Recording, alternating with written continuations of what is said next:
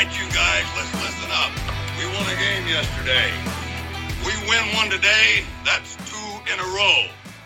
We win one tomorrow, that's called a winning streak. It has happened before. I got a feeling things are about to turn around for us. Me too, Lou. Me too. Welcome in and welcome back to the Running Hoops podcast, brought to you by Super Chix, with locations in Utah, Texas, Nevada, Idaho, and coming soon to many other places. It's a great opportunity to try out the last true chicken sandwich. Stop by one of their stores today or visit their website and look at their menu online at superchix.com. And remember, that's chicks with an X.com. All right, on this episode of the Running Hoops podcast, we will discuss the Ute sweep of the Bay Area schools and we'll preview this week's games against the Arizona schools as the number two team in the country heads to Salt Lake City on Thursday night, followed by Arizona State on Saturday. But first, just a few news and notes. The NCAA Selection Committee released its top 16 seeds over the weekend. Arizona was the number three overall seed, making them a one seed, and UCLA was number 14 overall, making them a four seed. Now, Auburn did lose this week, so that would bump Arizona up one, probably, at least for now. Oregon has landed a commitment from junior college guard Brennan Rigsby. He's a 6'4 wing and will have three years of eligibility. Rigsby played his high school ball at Wasatch Academy. Arizona remains atop the standings with a three game lead in the loss column over both USC and UCLA, who are 2 and 3. Oregon is currently in the fourth spot at 10 and 6, and Colorado is in at fifth at 10 and 7. So it's a big week for both Oregon and Colorado as we head down the stretch here towards the Pac 12 championship. Oregon right now is on the outside looking in in the latest bracketology projections. I don't even know if they are among the first four out. They may even be among the next four out. So the Ducks with a lot of work left to do. And we'll get to where Utah sits after we get through the game recaps. And then finally, Michigan suspended Juwan Howard after he took a swing at Wisconsin assistant in the postgame handshake line. Ugly scene in that one, but Howard will now sit for the rest of the regular season. It has, of course, brought up some interesting conversations among coaches as far as is the handshake line necessary? You know, what's that tradition all about? And, you know, it's interesting. You, you watch these games and the winner very clearly wants to stay and talk and, oh, it's a nice game. And the loser typically wants to just, you know, brush right by him. Jay Drew, I think, asked Craig Smith about this in his weekly press conference. He says, you know, look, win or lose, you got to show some class. You got to shake the other guy's hand and say, hey, job well done, no matter what the result of the game is. And so, from a Utah perspective, Craig Smith is pro handshake line. Well, let's get to the Stanford recap first. It wasn't a pretty display of basketball on Thursday night in Palo Alto. They won't be winning any beauty contests. Utah scored just four points in the first six and a half minutes of gameplay, and it felt like this may be another one of those nights where the Utes just didn't quite have it. But on the bright side, Stanford could never really pull away in this game, leading by just seven at the half and having their largest lead only jump up to nine points. Now, in the second half, the Utes just kept grinding, kept it close. Stanford would, would push it from six to eight, but kept it right in that range most of the second half. And then Stanford got stuck on 53 points for several minutes of gameplay in the second half and would go on to only score three points in the last five minutes of the game. Utah was down 54 to 50, and they had two big possessions a steal by Gabe Madsen with a pass to Both Gach and a Branden Carlson layup to tie it at 54. And then this happened. Madsen, three on the timer. Step back, guarded three. Good! He nailed it! Utah by three. And then a hero comes along. That's right. Gabe Madsen, the best shooting thrifter this side of the Mississippi, nailed a three to put the Utes up, and they never looked back hero. This is hero time, and Gabe Madsen came up big. Great call there, by the way, from the voice of the Utes, Bill Riley, and great singing there, obviously, by Mariah Carey. Probably the only time those two are going to be mentioned in the same sentence together, but credit to ESPN 700 and Bill for the audio on that call. It was part of a 10 2 run that helped Utah close the game out for the win for the running Utes on Thursday night. Branden Carlson and Both Gach. You remember him? Those two paced the Utes with 13 points each, and Rollie Worster and Gabe Madsen both added 11 points, including Madsen's go ahead three with 142 to go. Marco Anthony had five points and 12 rebounds, but more impressive than that, he absolutely shut down Harrison Ingram, the five star Stanford freshman, holding him to just five points on two of five shooting. Now, for some context there, Ingram had been averaging double figures in five of his previous six games for the Cardinal. Utah also held Spencer Jones to five points, meaning that Jaiden Delaire was the only one of that kind of three headed snake that we talked about heading into the game for Stanford that scored in double figures. He led them with 11. James Keefe also had 11 for Stanford, but Utah really did a nice job on Stanford studs in this game, really, really putting the clamps down on them. Outside of Both Gach, Utah didn't really have any point production from the bench, but Lahat Thioune did come in and give them six boards off the bench, which was nice to see.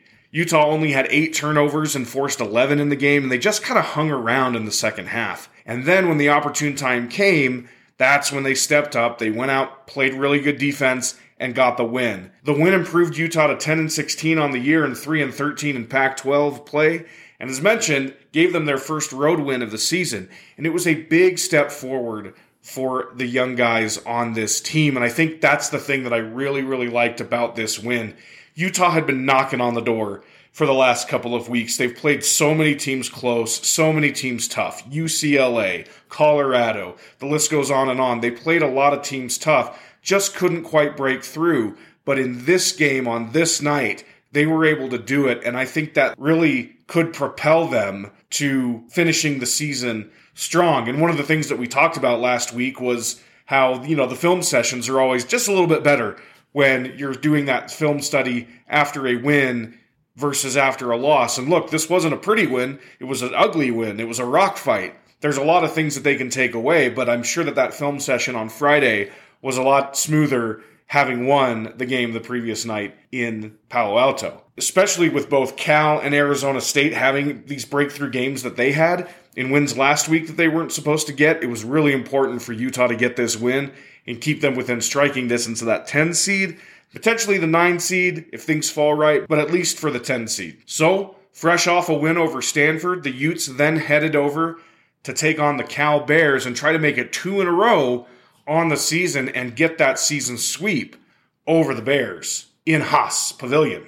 This one went back and forth for the first 10 minutes of the game, and then Utah gained control, leading by as much as 12 at one point, and held off a late rally from Cal winning the game 60 to 58. This was a milk carton game for Utah in that they had several guys come off of the milk carton who'd been missing to play some big minutes and contribute. The bench guys scored 21 of Utah's 60 points in the game and made some big shots and big plays to help propel the Utes to victory. Utah was led by Marco Anthony, who had 13 points, and he was their only player in double figures, so that tells you that this really was an all hands on deck type game. Carlson and Worster both added eight points, and Rollie also had seven rebounds. Gabe Madsen had just six points, but Craig Smith said in the postgame he just wasn't quite himself, was a little bit off. Marco Anthony also drew the assignment of guarding Jordan Shepherd, and he held him to 10 points on two of seven shooting, and Shepherd got six of his 10 points at the free at the free throw line if there was some kind of defensive player of the week award in this league, Marco should get it. He drawing Harrison Ingram and then Jordan Shepherd in back-to-back games and really shutting them down. I certainly hope he gets a look at the Pac-12 all defensive team, which is going to be hard given that Utah is going to finish in the bottom 4 of the league, but Marco has often drawn that toughest defensive assignment week in and week out, and he's had a really big impact on the defensive end for this team and he is a heck of a rebounder. Cal was led by Lars Thiemann, who had 16 points and 8 rebounds. It seemed to be a little bit intentional on the part of the Utes to let him get his, which I think most of us would say going in look, if, if that guy's the guy that leads them in scoring, then there's a good chance Utah wins. Cal only had six guys score in this game. And Utah did a really nice job against Shepherd, as I mentioned, and Grant Anticevich, who had just eight, very quiet eight. Jordan Brown, who was a guy that was improving and really becoming an impact player. And Makale Foreman, who historically has played well against the Utes, he had zero points. Here's a little bit of a wild stat, though. Utah was out rebounded in both of these games, but they managed to win both of the games. Utah was 2 of 14 from the three against Cal, and Cal was 3 of 16 from beyond the arc. That draws a big woof from this guy right here. The win gave Utah its second in a row, and after the weekend, they doubled their Pac 12 win total, jumping from 2 to 4.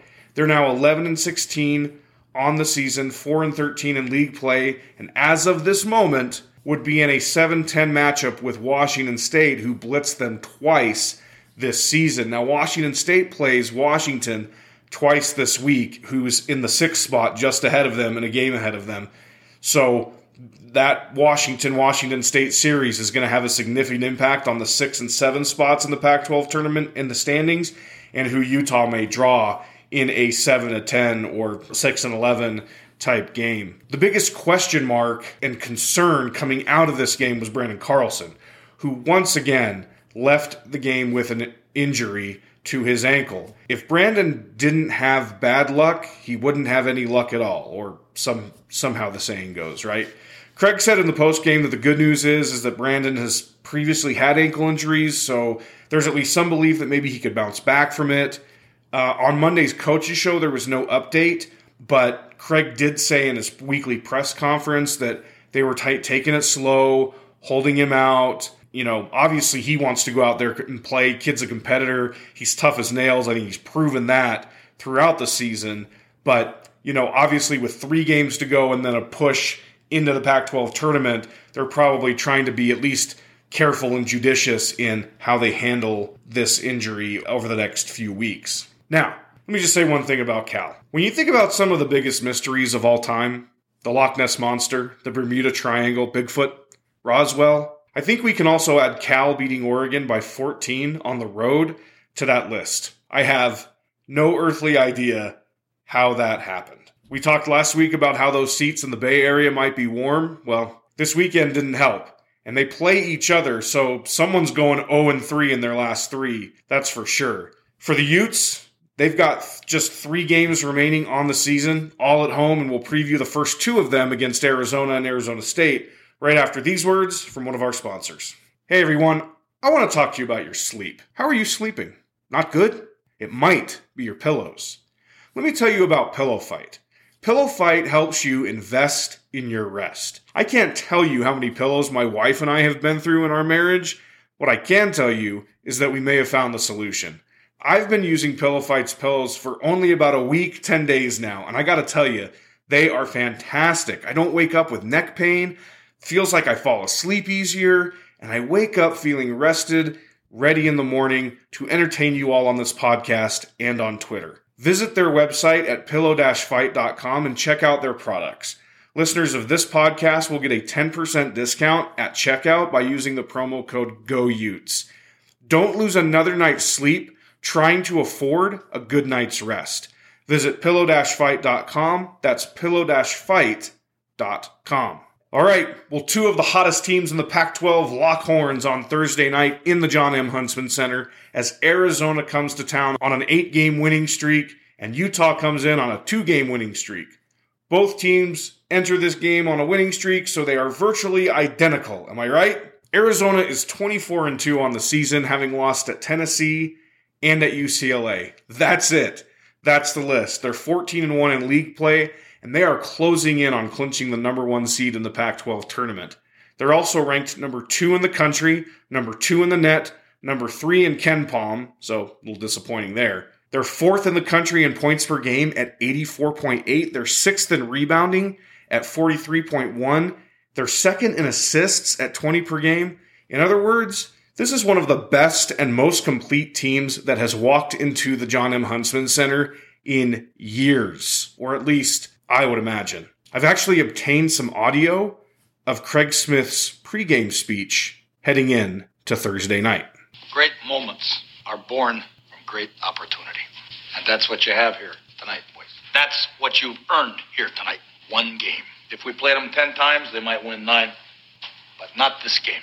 Not tonight. Well, I don't know about you, but that fires me up. I'm ready to go. When these two teams last played in Tucson, Arizona won 82 64. You may remember, though, that at any given point leading up to that game, Arizona was a 19 to 21 point favorite, and Eli Ballstaedt got a layup late in the game to give Utah a cover, which was probably a bad beat for somebody out there. I suspect that Arizona's coming into this game on Thursday night anywhere from a 16 to 20 point favorite again over the running Utes. When they played last time, Azuolas Tubelis had 32, Koloko had 16. He had a block party inside, and Ben Mathurin, who figures to be the player of the year in the league, only had 11. Utah was led by Both Both Gach, who had 12, and both Lahat and Dusan had 10 each. And each also had one too small gesture on Koloko, which was, how do you say, embarrassing. Branden Carlson didn't play in this first matchup, so that would make some difference for the running Utes. And obviously, Dusan is gone but this is going to be an incredibly tough test for the running Utes, even at full strength. Plus, Kerr Kriisa didn't play for the Wildcats in the first meeting either, so there's a bit of a trade off there. This game also marks the return of former Ute Pelle Larsson, who transferred to Arizona after just one season at Utah. Pelle had just five points in the first game against the Utes, but has really come on in the last few weeks, and now he's averaging around seven points per game. And he's even been talked about as the sixth man of the year candidate in the Pac 12. I suspect Tommy Lloyd's going to look to get Pelle some early looks and some early minutes in this game in what I'm sure they consider to be some kind of revenge game, although that's funny. I think Pelle would be Utah's leading scorer if he had stayed, and the team would be doing a lot better. So I don't think there's a lot of a lot to get revenge for. It's not like Utah cut him, but Nevertheless, athletes use whatever motivation they can. This is one of those games that presents an interesting opportunity for Utah. When you think about this road swing, you know that Colorado is going to be a hostile environment, and you know that Utah is a bottom four team in the Pac 12. So, does Arizona take Utah seriously in this game? Does Utah have Arizona's full attention? I suspect they do, but I also wouldn't be surprised if Arizona maybe struggled out of the gate against Utah. Came out a little bit sluggish. Took shots that maybe they wouldn't necessarily take because they're a heavy favorite in this game and they're going to sweep all the postseason awards and they're very close to clinching the number one seed in the conference tournament. So, does this team have the focus necessary to go out and right from the jump play well in Salt Lake City on a Thursday night? Perhaps Utah can go out there and take it to them early like they did in Tucson, you know, you'll recall they led for most of the first half. They trailed by three at halftime. And I think with about 12 minutes to go or so, Utah was still right in there before Arizona pulled away and pushed it out to 18 points. This game will tip on Fox Sports 1 at 9 p.m., so it's another killer game time. Even so, it's not often that a top two team walks into your building and we know they're having trouble bringing in good opponents outside of their conference. So this is definitely one that Utah fans are going to want to attend and is worthy of your time and attention.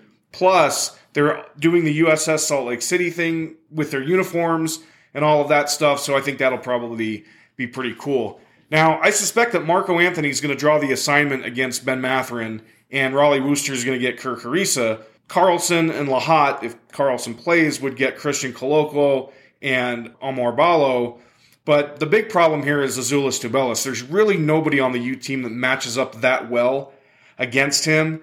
And I think one the one chance that they have is if Arizona settles for some outside shots and just has an off night. If Arizona's driving to the hoop and getting easy baskets, could be a long night for the running Utes. Now, on the flip side, Utah needs to be lights out from the three and somehow get Arizona in foul trouble, which that's going to be a challenge. They go about eight deep, but what are you going to do? KenPom has this as a win for Arizona at 82 to 69, and Haslametrics gives it to the Cats 79 66. So the running Utes certainly have a tall task ahead of them on Thursday night, but that, as they say, is why they play the games. Now, Utah then will entertain the Arizona State Sun Devils in another late night game on Saturday night. Arizona State is currently 10 and 16 and 6 and 11 in the Pac 12 of the four teams that are in that bottom four quadrant in the Pac 12, they are the only one that Utah is currently looking up at in the standings. I'm not sure that the running Utes can actually catch Arizona State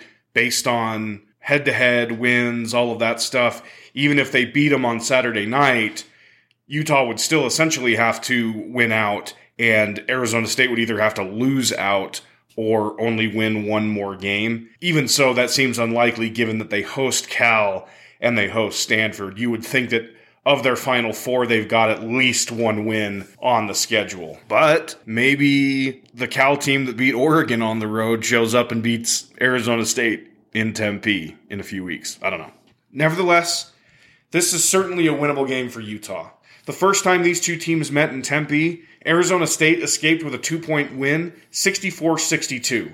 Utah led in this game by three with both three minutes and two minutes left to play but they could not hang on. And if you'll remember on that on the podcast that we reviewed this game, we kind of walked through that final sequence where maybe Utah should have fouled or, or whatever, but it was certainly right there for the taking, and Utah just couldn't grab it like they did against Stanford, like they did against Cal, just couldn't grab it and get the win. Utah was led by David Jenkins Jr., who had 14, and Dusan Mahorcic, who had 12, so there's not a whole lot we can glean from the offensive performance last time. Arizona State continues to be led by DJ Horne and Kimani Lawrence, but Marreon Jackson has really played well over the last few games, and Jalen Graham, who was a problem for the Utes last time, figures to be a problem for the Utes again this time. This was another game that Carlson missed last time, so having him back would make a huge difference for Utah. And obviously, Madsen and Stefanovic having improved since the last time they played is certainly a wrinkle that Arizona State hasn't seen just yet. For the Sun Devils, this is going to be their fifth game in eight or nine days. So Utah would probably be wise to get out, maybe try to run a little bit early on, see if they can't get out to a big lead, and maybe tire Arizona State out, get those legs working a little bit more. Either way, they're going to need to rebound the ball well and force Arizona State into one and done possessions. I watched the Arizona State UCLA game. Arizona State really did a nice job in that game of making second chance possessions for themselves for themselves count and you know getting a loose ball getting a rebound hitting a three dj Horne was big in that game that game was close for a long time but then they ran out of gas and, and ucla won the one thing i will say about arizona state though is this is not a very disciplined team. They will take bad shots. They will make bad plays. They will turn the ball over. And that's what you've got to force them to do if you're utah. Especially again early on in this game, try to jump out on them and really, really make it difficult for them to come back in this game. KenPom gives this one to the Utes 69 65, and Haslametrics gives it to the Utes 68 63. We talked a few weeks ago about what the Utes needed to do to close out the regular season strong, essentially getting a split in their last couple of series to get to 5 and 15. Well, with the sweep of the Bay Area schools, they're slightly ahead of that pace. And so that fifth win could come this week, either on Thursday in a miracle or on Saturday night, which would give them an opportunity at six wins when the Buffs come to town. So, certainly a lot for these guys to play for down the stretch. A lot of optimism building around this program, a lot of positivity after the, the wins over the last weekend. But we're winding down. It's kind of hard to believe. Just three games left this season, and all three of them are at home, though. So get out and support this team and cheer on your Utes.